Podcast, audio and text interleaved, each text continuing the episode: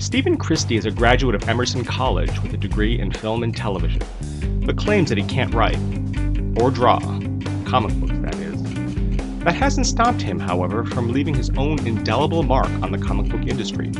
As editor in chief of Archaia Entertainment, Stephen has shepherded a long list of critically acclaimed titles into comic shops and bookstores around the world, and is a big reason the award winning indie publisher has achieved a level of success most publishers would envy. Growing up in Chicago to an upper middle class family, Stephen's love of comics was passed on from his father with titles such as Classics Illustrated and The Adventures of Tintin, and not your prototypical superhero books. Stephen's personal eclectic tastes and interests are the perfect fit for the wide ranging and award winning stories published by Archaia, including the swashbuckling anthropomorphic tale Mouse Guard, fantasy steampunk sci fi masterpiece Return of the Dapper Men, and Tale of Sand, a mystery set in the American Southwest based on an unpublished Jim Henson screenplay. We talked to Stephen about the process of evaluating submissions, graphic novels versus monthly titles, and the differences between the big two comic book publishers Marvel and DC and Archaia. All that and more on the Scripts and Scribes podcast right now.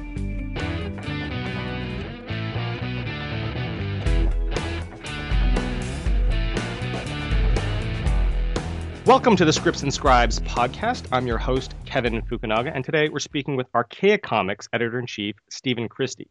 Uh, thanks for joining me today, Stephen. Thanks so much for having me. Now, you're the editor in chief of Archaia Comics, um, a very successful award winning indie publisher. Uh, your titles cover sort of a wide range of genres from noir to adventure to horror to sci fi, children's tales, even with a, a lot of the Jim Henson stuff uh, the Fraggle Rocks and Dark Crystal. Um, how would you describe the Archaia brand for those who aren't necessarily familiar with you guys? You know, it's it's funny because we, when I kind of break it down to its most basic, it's I, I like to say that it's comics for people who don't read comics. Um, and what I mean by that is just really trying to do kind of stuff that you wouldn't find from more mainstream companies, stuff that you wouldn't find from superhero companies or you, you know some of the other creator-owned companies. Books that you can hand to people that have never read a comic book before, and because the book is so well constructed and well made and well produced, and the art is hopefully you know so good and the story so good mm-hmm. that they can just pick it up and kind of be transported not only into a different world, but really, you know, use that book as a gateway to get them into comics as a whole, you know, as a medium. Mm-hmm. That's kind of a lofty goal for uh, you know, book, but but that's that's really what we strive for. That that's what we try to do. You know, sometimes we hit it, sometimes we don't, but um, we're, we're very lucky that we're a company where we we really have a little bit. Uh, we have a book for any, anyone and a book for everyone, really, and right. that's a little, you know, I guess not super focused sometimes from from a brand standpoint, but um, the good thing is that it's it's there we really can meet any uh, any person, any new reader, and find something that they'll love out of our library. Right. So, and I, I you've described um, the production process at Archaia as more of a, a producing a film, so to speak.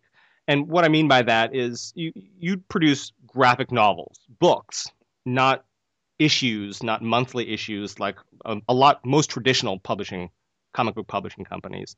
Um, and because of that, you're able to put a lot more time and effort into e- making it the best it can possibly be. Can you maybe talk a little bit about that philosophy that Archaia has in terms of producing good material? It, it's interesting because you know for, for people familiar with the entertainment industry it, it's like it's a difference between being on a tv show and producing a tv show and producing a film. Um, because you know when when you're doing a tv show you're kind of you're feeding the beast basically. I've heard a lot of tv writers that i know talk about that where it's like you know you, you got to get those episodes done. You got to get those episodes done. Right. And really the way that mainstream comics are. You know you have a monthly schedule um, sometimes you're shipping two issues a month, like you know Marvel is doing with a lot of their titles, and you need to feed the beast. You have to keep people producing. You have to keep those books coming out because that's the way you make money, and that's and that's the way that these products are. They're they're monthly things, um, you know, w- with kind of a uh, an audience that's already there and ready for them and hungry for them, and that's the way most companies do it. What what we do because we don't really do any single issues and we're, we're really more graphic novel focused. Mm-hmm. What it does is that that really allows us the time uh, necessary to kind of sculpt and craft uh, a book. You know, the the you can't imagine the difference between you know starting a mini series or, or or an ongoing series with all of the all of the issues written versus uh, having an entire graphic novel script written being able to sit down with an artist and do rough thumbnails for an entire book you know mm-hmm. so it's like you're storyboarding your movie. And it's such a it's such a more fun creative process because you're you're working with uh, a, a piece as a whole and you're able to see all right you know what maybe maybe we can take some of this out. Maybe we need an, um, an emotional beat here. Maybe we need a, a little extra space here uh, for this scene. And the thing I love about it is that you can really paint and you can sculpt. Um, there's so many times where we're producing books when, uh, even when we've gone through like the layout stage and, and stuff like that, we put the thing together and you know we decide you know what? We, we could really use an extra page or two here to make this sequence really sing. We, we just did that on um, a dark crystal book that i'm working on a, a prequel dark crystal graphic novel um, to the jim henson movie and we got the whole book finished and we were like you know what? Let's uh th- there's one or two places here where we could insert you know just one or you know one extra page just to make the scene pay off that much more. And mm-hmm. we had the ability to go ahead and do that. And that's not really something you can do when you're doing monthly books. So it's a it's a much better way to work. All, all my friends at marvel and dc when i talk to them they're, they're like oh you you know you have it so lucky. You you have no idea how I, I wish I could, you know, be able to do books the way that you guys do on such a kind of leisurely scale, you know. Right. So it's not leisurely, it's just, you know, it's just a completely different production process. Right, right. You have the ability and time to be not on a set specific monthly, month by month deadline. Yeah. That that you can ensure everything is up to your standards um, over a, a longer period of time to get that book just right. Exactly. Exactly.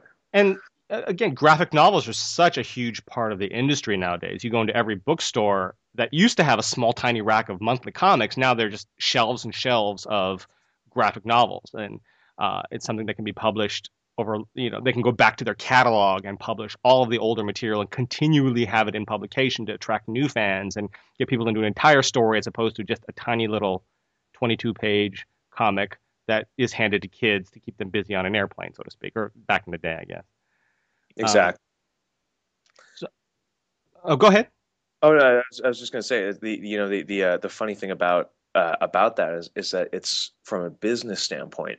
Mm-hmm. Uh, monthly comics when they're on the shelf, they're they're just on the shelf for a week. You know, they come out that Wednesday and then they're gone the next Wednesday. And the right. reason graphic novels have become so important to publishers is, is not just not just in terms of keeping the work in print, which is obviously something that you want to do with stuff that you've worked so hard on, um, but it's it's it's an amazing cash flow thing because those books are always on the shelf. So if you have a twenty-five dollar book that you know maybe sells hundred copies a month, and you can count on that book to regularly sell hundred copies a month, that's a thousand dollars in revenue to you. Um, you know, from a wholesale standpoint as a mm-hmm. company, um, every month off of one title.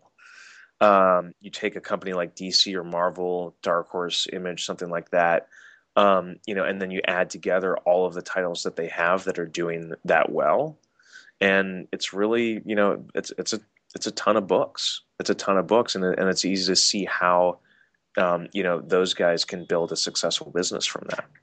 Right, right, and I mean, um, talking about the big publishers and talking about that sort of entertainment connection.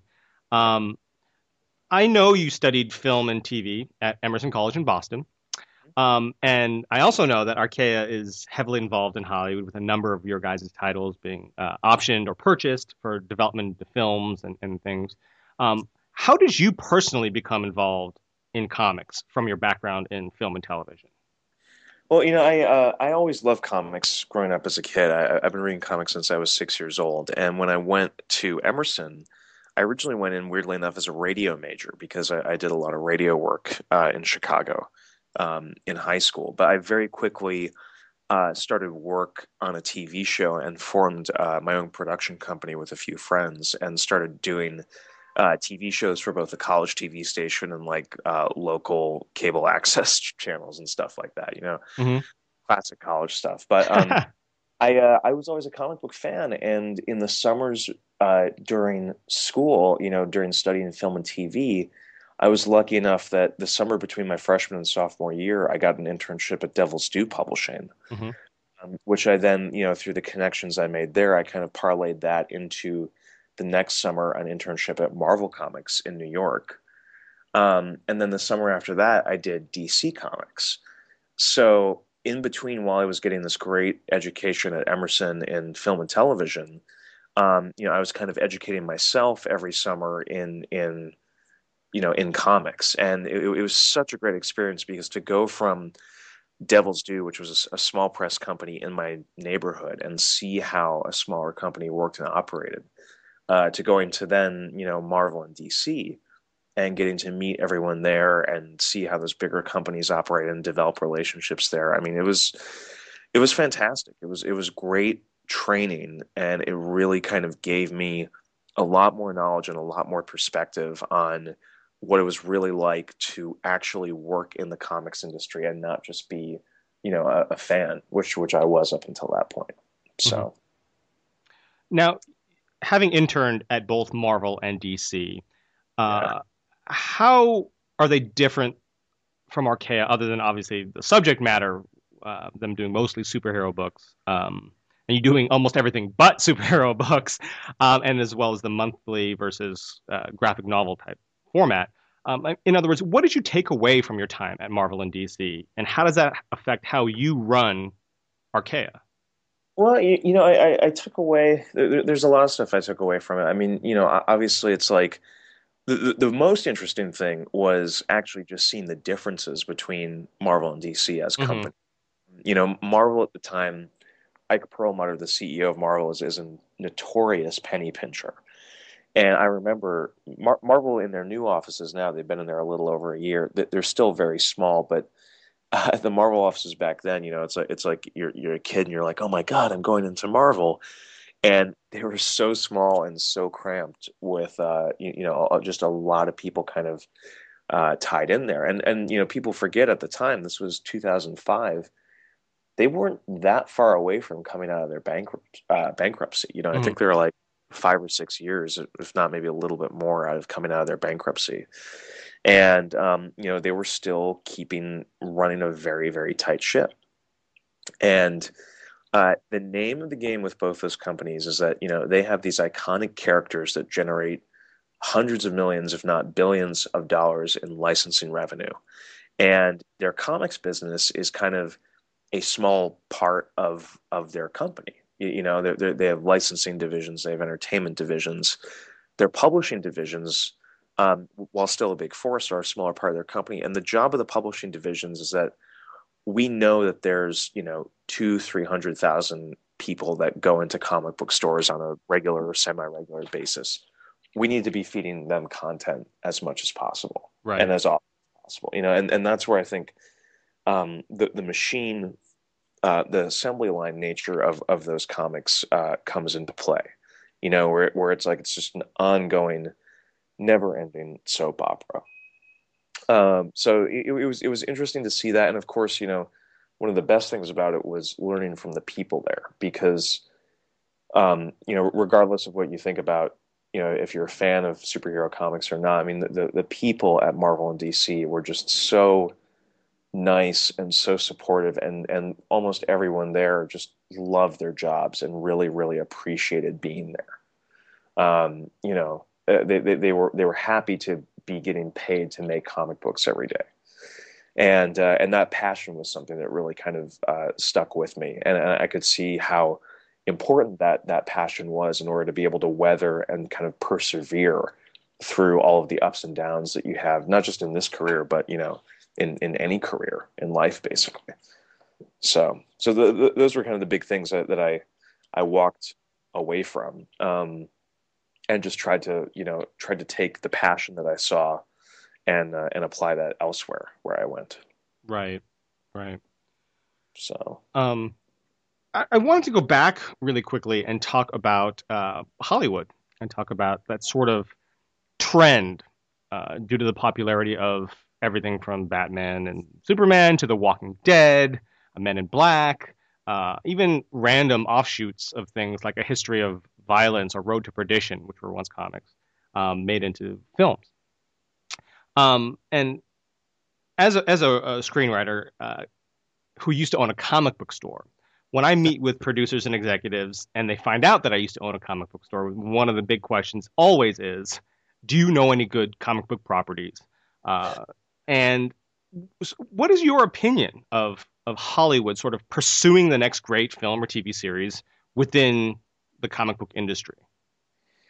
You know, people Hollywood needs material. I mean, it, it, it's it's so funny because it's like on on one hand you have companies like Marvel and DC and all these other companies. You, you know, our job is to pump out material. Our job is to sell books, to sell product. Hollywood needs material, and and they need it so desperately because the thing is, is you know, most producers don't create stuff on their own. You know, they're they're they're looking to screenwriters or to to books or to you know properties that already exist out there in some form or another and uh, and they they constantly need, need material. And I think that there's something there's something very different about a producer walking in with like, hey, I've got this idea, you know, or it's like I've got the spec script, um, you, you know, take a look at it, it's really cool. There's a big difference between that and walking in with something uh, physical, mm-hmm. something published, something that something that someone else has spent money on already. And um, you know that that's I, I think for whatever reason that's still kind of a very important and palpable thing because it, it's comics are the simplest way of conveying an idea. There, there's a reason why you know, they're a, they're a hybrid between you know prose and pictures, and that's why comics as a storytelling medium are so powerful because they've taken prose, they've taken the art of words, and they've taken the, the, the visual art of pictures and they've you know combined them together into this rocket ship basically if you will. And the reason why it resonates so much with film and tv executives is because when you have such a powerful tool for telling stories and when you can convey stories so easily it's so much easier just to show a comic to people and have them see it and be like oh okay i get that because i'm not just reading a spec screenplay i'm reading a story that has already been visualized for me Mm-hmm. You know, I start to see the movie in my head now. Um, you know, so I, I think that's really the, one of the reasons why now more than ever, you know, people are always looking to comics for, uh, you know, for material, basically. Right. And you've had at Archaia a number of titles, of your guys' titles, uh, purchased and option developed into films and things.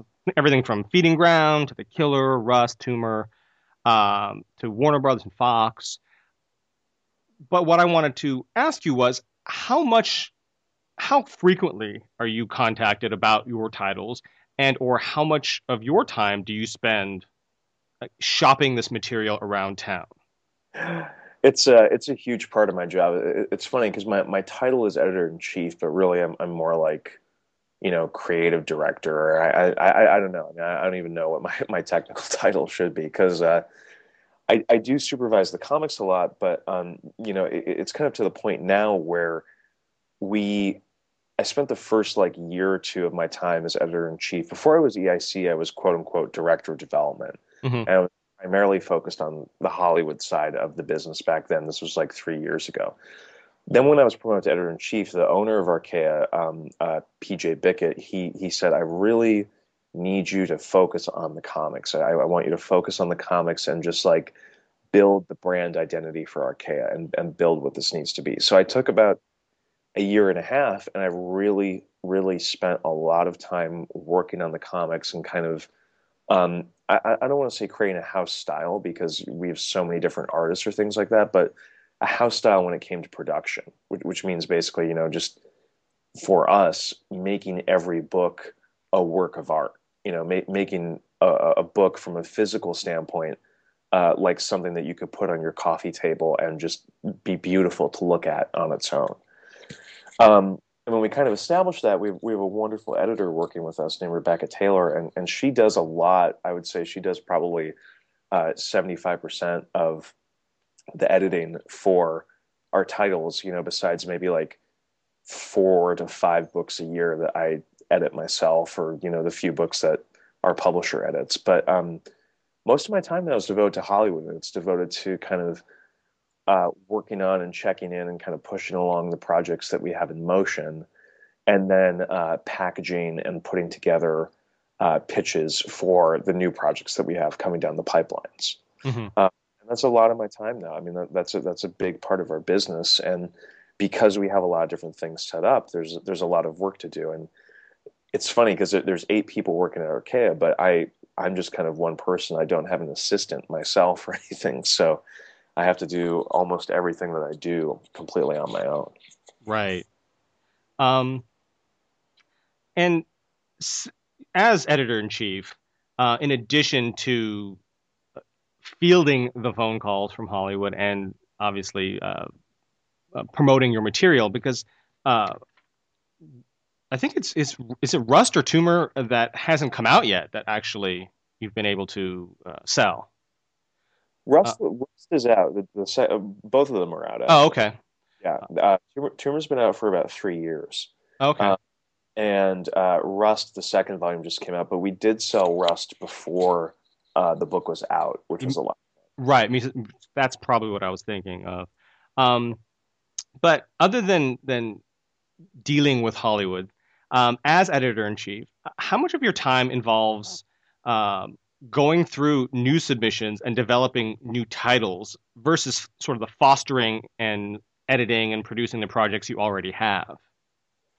Um, we, that, that's that's a fair amount of time. Our it's funny because Archaia is one of the few companies that has an open submissions process, but um, but it's been an interesting time the last uh, the last six months or so because the, the company's kind of um, pared down the number of titles that it's doing every year, and because uh, we've pared that down and, and we're trying to do less instead of you know do less better instead of do more not so well, basically. Right in doing that, we have very, very, very few slots that are open right now. Mm-hmm. So we become really selective in our kind of submissions process. And I don't think we've greenlit anything, you know, from that we've gotten from like open submissions as opposed to stuff that we've gotten from people that we've worked with in the past or partners or anything like that. I don't think we've greenlit anything new in the last like four or five months, weirdly enough. Maybe one one or two things. Um, you know, so we, we do have an open submissions policy, and I, I do spend time uh, as those come in, kind of looking them over and, and checking them out. And, you know, it, it, it's so funny because it, it reminds me almost of the music industry in a weird way, mm-hmm. where we and a lot of other publishers are looking for submissions that are kind of fully formed, if you will. Sure. You can't really go to a publisher and be like, hey, I've got this idea or I've got this script um, you know, because publishers, th- th- there's no time. No one has any, any extra time around, and you know that we really don't develop people on a submissions basis. Right. Um, what we're looking for is is we look for people who come to us where it's either a writer artist or you know or a writer and an artist teamed together, uh, kind of giving us a full book proposal, not just with uh, you know written stuff and a script and a summary, but also finished artwork from the book. You know, we usually like to see like five to 10 pages of finished artwork. Um, mm-hmm. Because what we want to see as a publisher is we want to see, we want, we need the creators to tell us this is what the book's going to look like, this is what it's going to feel like, this is what it's going to be. Um, because that is what makes the decision for us to move forward as easy as possible. Um, I, am sure you know from from your Hollywood adventures, it's like everyone looking for a reason to say no. Right. And if there's any ambiguity or anything where it's like, uh, I'm not sure about that, or like, well, what if this or what if that? People just say no because it's like they, they don't want the hassle. They, they don't want to have to develop it out. It's, it sounds awful in a certain way to say because it's like, you know, you could say, well, there's, I'm sure there's diamonds in the rough that if they get the right, you know, development and right encouragement, they could really you know become something and I, I, think that's totally true but unfortunately that today more than ever is something that creators have to do on their own mm-hmm. and have to bring themselves to a publisher and show what they can do um, So that's kind of a downside. Now the upside is that because of the internet and because of um, you know just just the way our world is now, there's so much more material out there for creators to use to train themselves to get better at their craft and to get better at what they do. Um, the one mistake that I see creators make all the time is that you know they'll submit work to us and it's like they, they don't have an understanding of their own talents in a weird way. And it, it sounds awful now now you know I'm, I'm saying it this way but it's like you send in a book and if you look at it and it's very very obviously not up to the level of quality mm-hmm. that this any publisher publishes um, it's not going to happen. You know it, it's it's it's it's just not going to happen. And it's almost like you know better for you to hold back and keep practicing and keep getting better because you know if, if you make that first introduction and people see your work and it's not good you know they they will remember that if they remember you you know and and right. you get better and you come back and hopefully you can impress them again or you know you come back and they're like oh it's this guy again you know so it's it's it's awful to say but i mean people really need to kind of uh, creators really need to kind of take it into their own hands to train themselves and to really kind of build their skill set from the ground up right right that's good advice um now, how many books a year does Archaia publish? I mean, you said you're you've sort of lowered the number of books to sort of increase the quality and the time you can spend on every book. Um, but how many books a year approximately do you guys like? What is your ideal number? Well, this year I think we did about 30 or 35, and mm-hmm. I think next year we're going to be around like high 20s. Mm-hmm. Um, I, I think like, you know, 24 to 30 is our ideal number right now. Um, my ideal number, of course, would be like 10.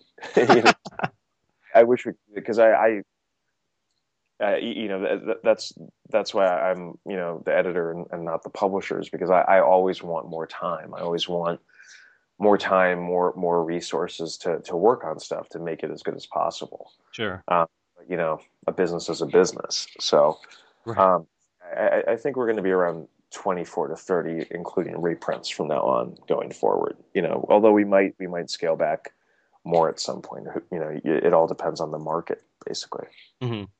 now since you don't publish monthlies um, do you work on a specific release schedule like you want to have two to three books every month so that it's sort of evenly distributed or do you just publish books whenever the projects are ready to go and you know if you have a month that's dark that's okay uh, it's a combination of both those things. Of, you know, it's like we want we, we want to make sure that we're putting stuff out every month, obviously.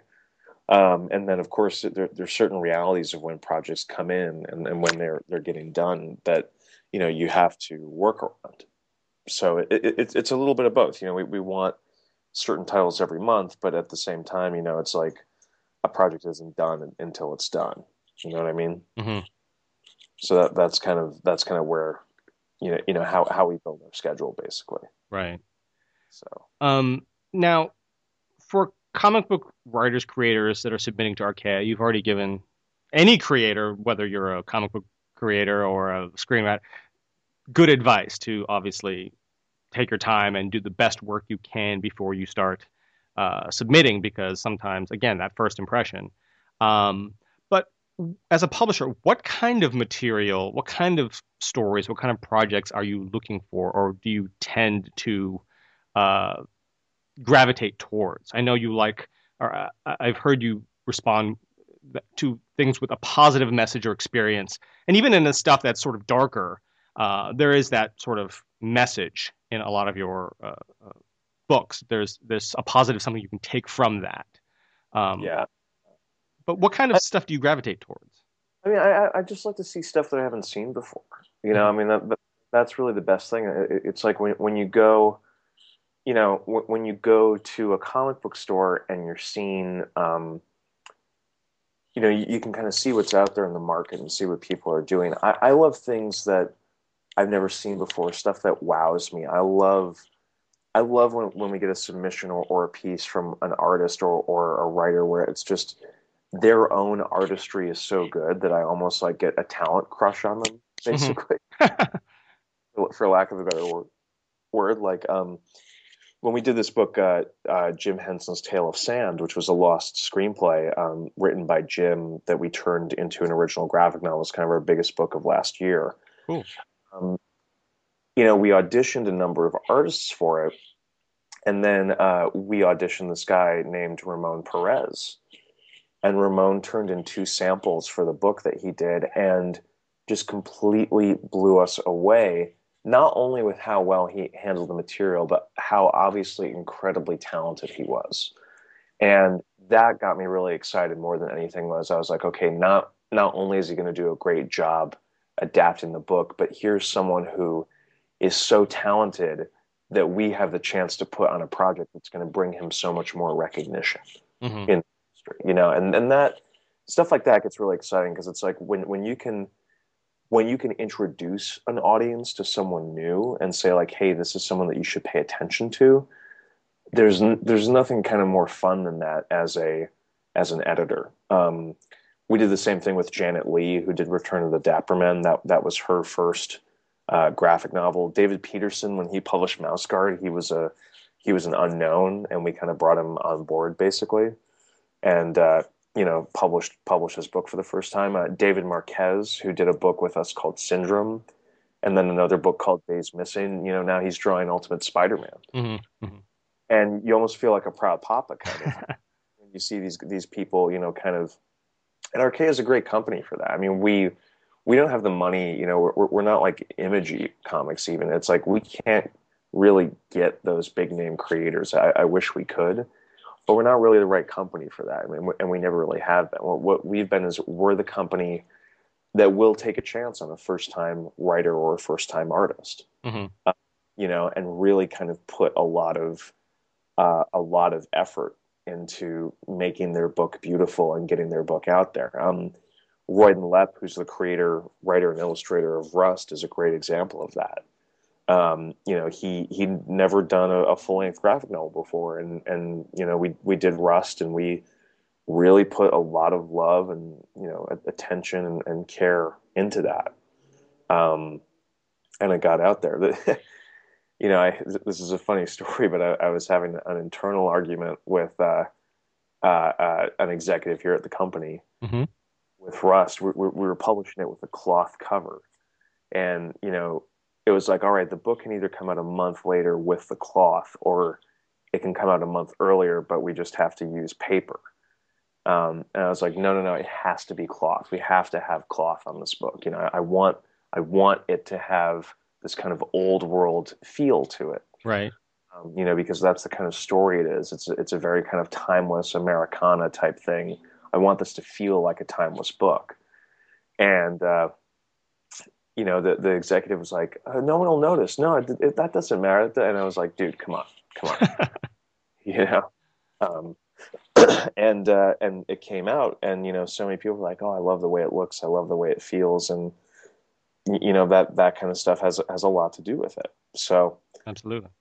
I think I, I answered like 18 questions there, except for the one that you asked. uh, no problem. I mean, you know, but I, I, wanted to also you touched on Image, which I thought is interesting because Image is obviously a creator-owned company, um, and I wanted to talk to you about Archaia in in terms of creators bringing projects to you. Um, in terms of other rights, because I know you do obviously the Hollywood thing. Um, some of the uh, uh, books that you guys have done have been made into uh, board games and role playing games, and there's all kinds of different offshoots. Um, where does the creator uh, owned part of it take? Uh, in other words, do how much of the rights do creators maintain when they publish through Archaia?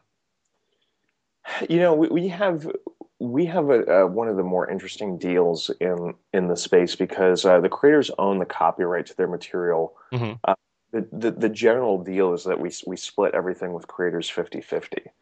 Um, but what Archaia does is we also control the media rights mm-hmm. um, to it, and uh, you know, and, and, we kind of shop shop the media rights around, and, and, we're in charge of that basically. And the reason why we do that is because a, it's a very important part of our business. B, because we've sold properties to uh, certain studios in certain places before, uh, we can actually sometimes make more money for us and for the creators, uh, you know, by doing it ourselves instead of the creators doing it because we have these established quotes for for what we do. Mm-hmm.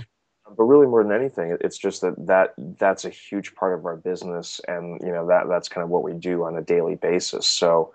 Uh, we're we're actually kind of well suited to be able to uh, to do that. So um, creators do on it is a 50-50 split and you know there, there, are certain points where when books go out of print or things like that uh, creators are able to get their complete uh, rights back to the projects. Okay. so um, so it, it's it's open. It's to be perfectly honest it's, it's not you know quite as uh, open quote unquote of a deal as uh, um, you know as image comics or dark horse or something like that. Right, but also it sounds like you do a lot of the legwork and a lot of the shopping around yourself, as opposed to, again, I know of friends with creators that have image titles that literally have to do it themselves or find a manager or find an agent to shop it around for them. In other words, it goes to Image, um, and they're published through Image, and then anything else that comes from it either comes randomly, you know, organically, like somebody happens to stumble upon their book or they shop it around themselves because image doesn't do that for them. You know what i mean? Exactly. Exactly. So uh, yeah i was just kind of curious as to because i know that you guys are a creator owned you know you publish creator owned books. Um, so to find out kind of what your guys' philosophy was and you know a 50-50 split is you know as long as they own that sort of uh, the uh, copyrights to their material still. Yeah exactly.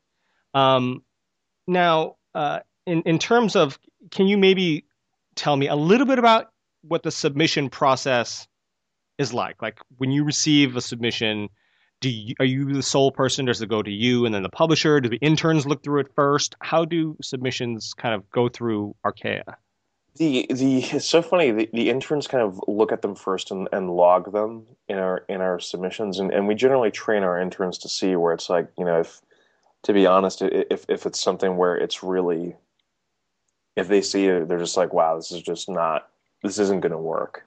Right. Um, you know, they, they can sometimes disqualify it there, but you, usually everything is entered into like a submissions tracking grid. And then uh, Tay, who Re- Rebecca Taylor, who's our main editor who handles submissions, she will go through and kind of do a preliminary, um, y- you know, kind of weeding out of stuff that she knows is just not going to work for us and then it's it's a very interesting process after that what we actually do is we actually get every single person who works at the company to mm. read missions and then vote on them. And um, i kind of have the ultimate deciding uh, not deciding to vote but it's like you know it, it, unless it's overwhelmingly if there's a tie or something you know i can kind of be the tiebreaker basically. Right.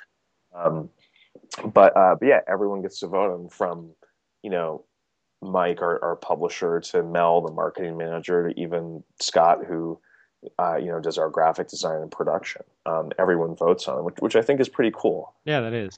I think it's a it's a it's a fun way to, to do it. Basically, do the interns get a vote? Uh, they no, they they don't. But you know, they, they do get a chance. And that's the best thing about interning at a comic book. Com- I I, I can't recommend interning at a comic book company enough. I mean, that's it's the way that I got into the industry. And it's like if you're industrious and you persevere and you know you can I, I don't want to say afford to because I, I, was lucky enough to like start very early in college doing it, so it was just a summer thing for me. Mm-hmm.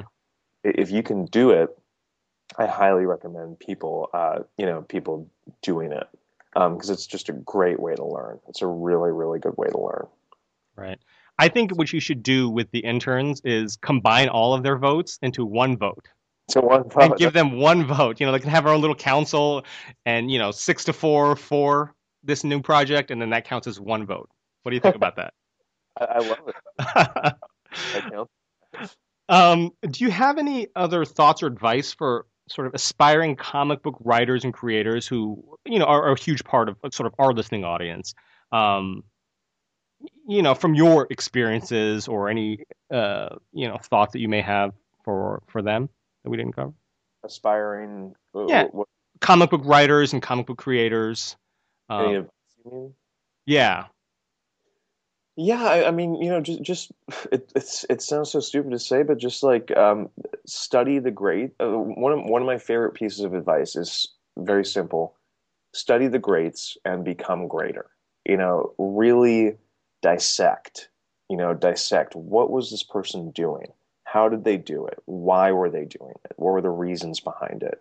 You know, how did they execute it? Did they succeed? Did they fail? What can I learn from that? I mean. Mm-hmm really really study the greats and then bring your own your own way of doing it to the table and you know you you just have to you have to achieve excellence um, you know you you really do and I, I think the one of the best gauges that I've always used for if I like something or not is would I actually go into a comic book store and if I saw a book by creators that I'd never heard of before, mm-hmm. would I spend money on it and buy it?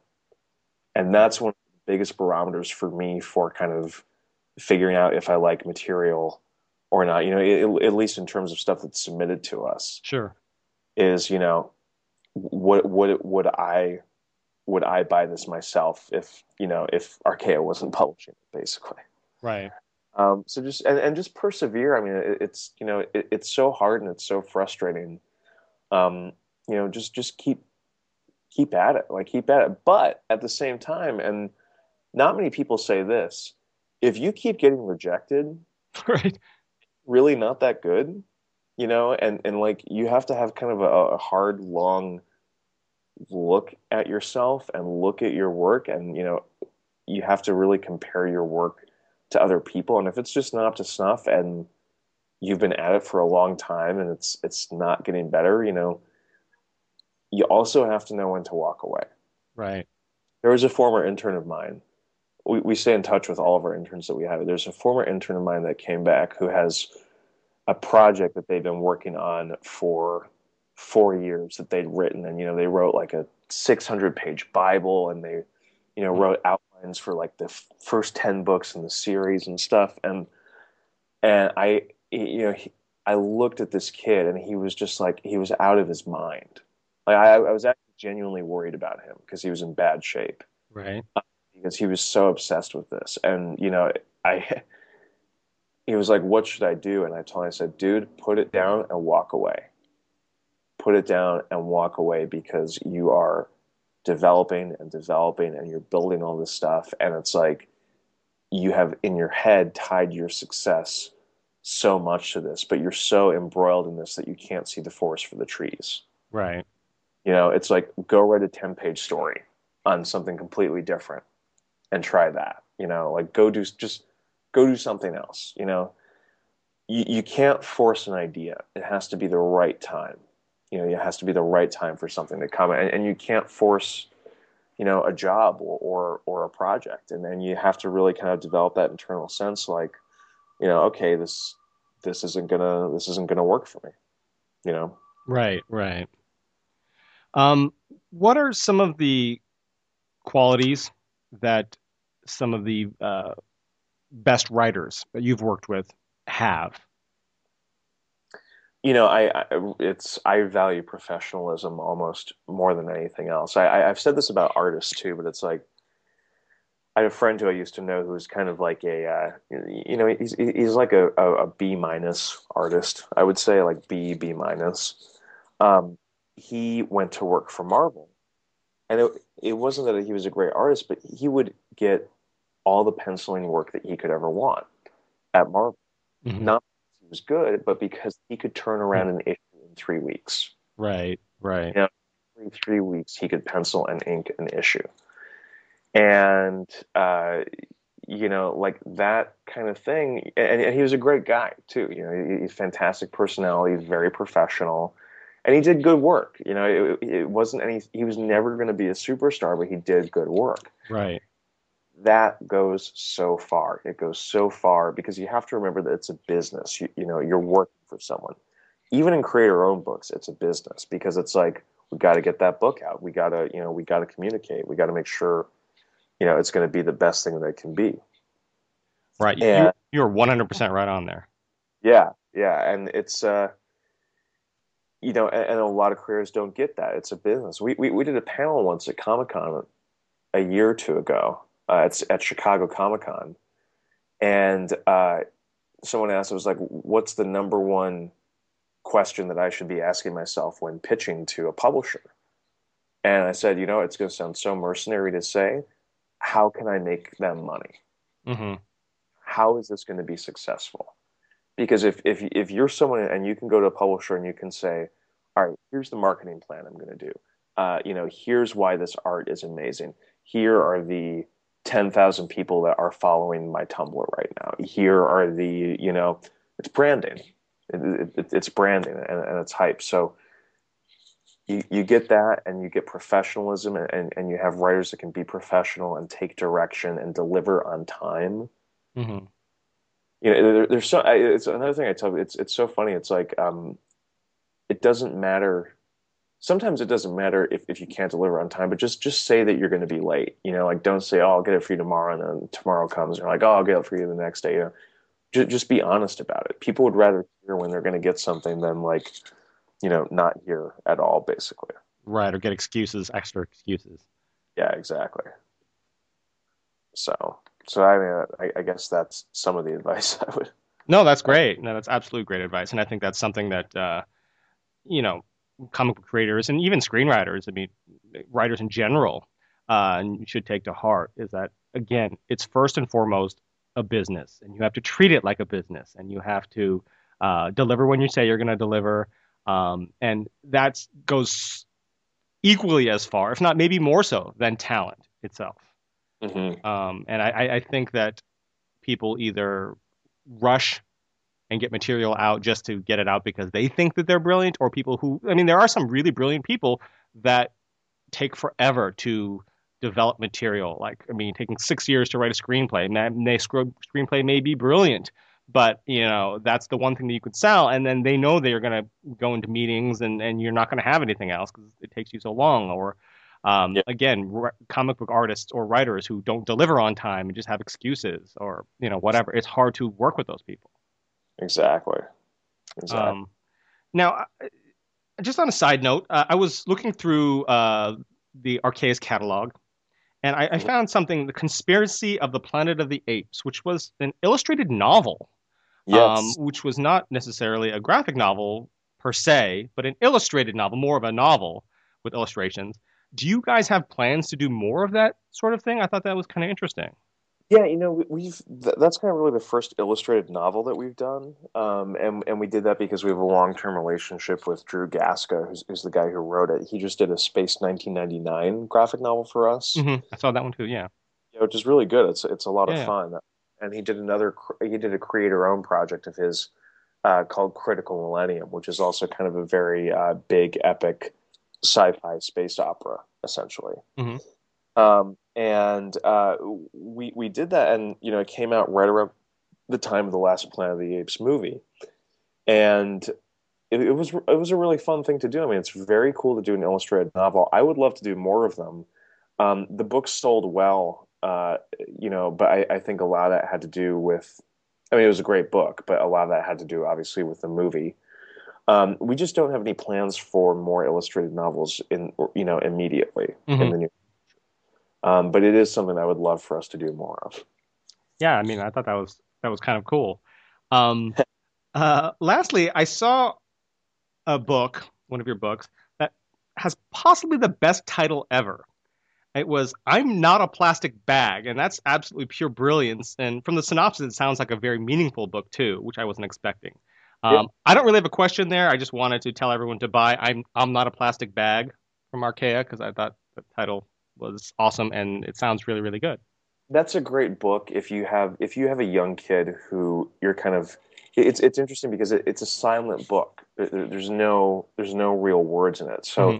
it's a really really really good book for if you want to handle like an early reader or something. Mm-hmm. It's, it's just straight up pictures. It's straight up visual storytelling, and it's about a plastic bag that gets stuck in the Great Pacific Garbage Patch. Which, if you don't know, what that it's essentially this giant island the size of Texas of trash that ha- because of ocean currents has kind of collected itself in the middle of the Pacific Ocean. It's uh it's awful because it's a really you know it's a huge problem. It's a really really huge problem. Um, but the book is kind of a, a, silent story about you know a relationship between the past plastic bag and the garbage heap, essentially. right. That's beautiful. Is beautifully done. Um, Rachel Hope Allison is the author. She she's a, an amazing writer and artist, but it, it's a very different and unique comic book. So I, I would definitely recommend for fans of visual storytelling, for fans of children's books, people who want to kind of figure out you know what goes into making a good children's book that that's a great book to kind of pick up and dissect basically right well i thought it looked fantastic and the title really caught me so um, yeah i encourage everyone to check out i'm not a plastic bag. Um, now uh, before we go we have a, a little section we call rapid fire where we like to ask you some either or questions. Excellent. Um, so let's get started. Uh, mac or pc oh mac. Come on. Uh, Lakers or Bulls? Oh God, that's hard. I grew up uh, in Chicago. Um, I mean, the, the, the, I have to. Can, can I pick a, a an era? Because if, if it's an era, sure, go ahead. The Bulls and man, that was watching Michael Jordan play back then was like watching an artist work. I mean, he he was an artist at what he did. Right. So you pick the Jordan era Bulls. Yes. Yeah. I'm kind of more of a Clippers fan than a Lakers fan, weirdly enough. okay, no, that's cool. I mean, they're they're playing better than the Lakers, obviously now, um, and uh, they've got a lot of great young talent on that team. Yeah, uh, I, I, for whatever reason I can't get behind the Clippers solely because Donald Sterling owns the Clippers, and yeah. You know, just all the horrible, horrible stories about. I mean, I don't know him personally. He may be a wonderful human being, but from all the stories you hear, uh, which seem legit, uh, he just sounds like not a very nice person. So, um, anyway, uh, back to you, Stephen Colbert or Stephen King. Stephen King. I, I love Colbert, but King is King's a legend. So, um, Christy Turlington or Christie Brinkley. Uh, Christy Turlington. Uh, Muppets or Fraggle Rock. Muppets by far. Okay. And lastly, who... I, I, go ahead. I, I Fraggle Rock, but it's it's like Diet Coke compared to Coke, you know? right. Um, do you guys do a Muppets um, uh, adaptation like you do for no. Fraggle Rock or Dark Crystal? No, I, I wish uh, um, I, I, wish we did, but Disney owns the Muppets, unfortunately. Oh, so I we, see. We do not have the rights to them. Um, who would win in an editor in chief dance off between you or Friends of Scripts and Scribes, uh, Aspen editor in chief Vince Hernandez, or Oni Press editor in chief James Lucas Jones, and why? Oh man, um, you, Vince, or James? I I, I don't want to throw down like this, but I'm a great dancer. I can bust a move when I have to. So I I invite Vince or James. We should all get together next Comic Con and actually make this happen so we can answer this question once and for all. I think that would be fantastic. I will videotape it and we will put it on YouTube. Yeah, and you know, I mean, it's like I, I don't want to embarrass them or anything. and so it's like I, I, think we should we should we should do it in person. I, I agree 100. percent So I will uh, forward this on to Vince and James and let you know that uh, it's on. nice, that's awesome. uh, well, that's all the time we have for now. Thanks for joining me today, Stephen. Uh, you can find Stephen on Twitter at Stephen Christy. That's Stephen with a PH and Christy with a Y at the end. So it's at Stephen Christy. And check out Archaia Comics at archaia.com. And please visit our website at scriptsandscribes.com for more information on all of our guests, archived podcast, and lots of other great written interviews and information. Uh, and if you have any questions about the craft or business of writing, you can send us an email to ask at scriptsandscribes.com or send us a tweet to at scriptscribe. There's no at in the middle there for some reason, just at scriptscribe. Thanks for listening.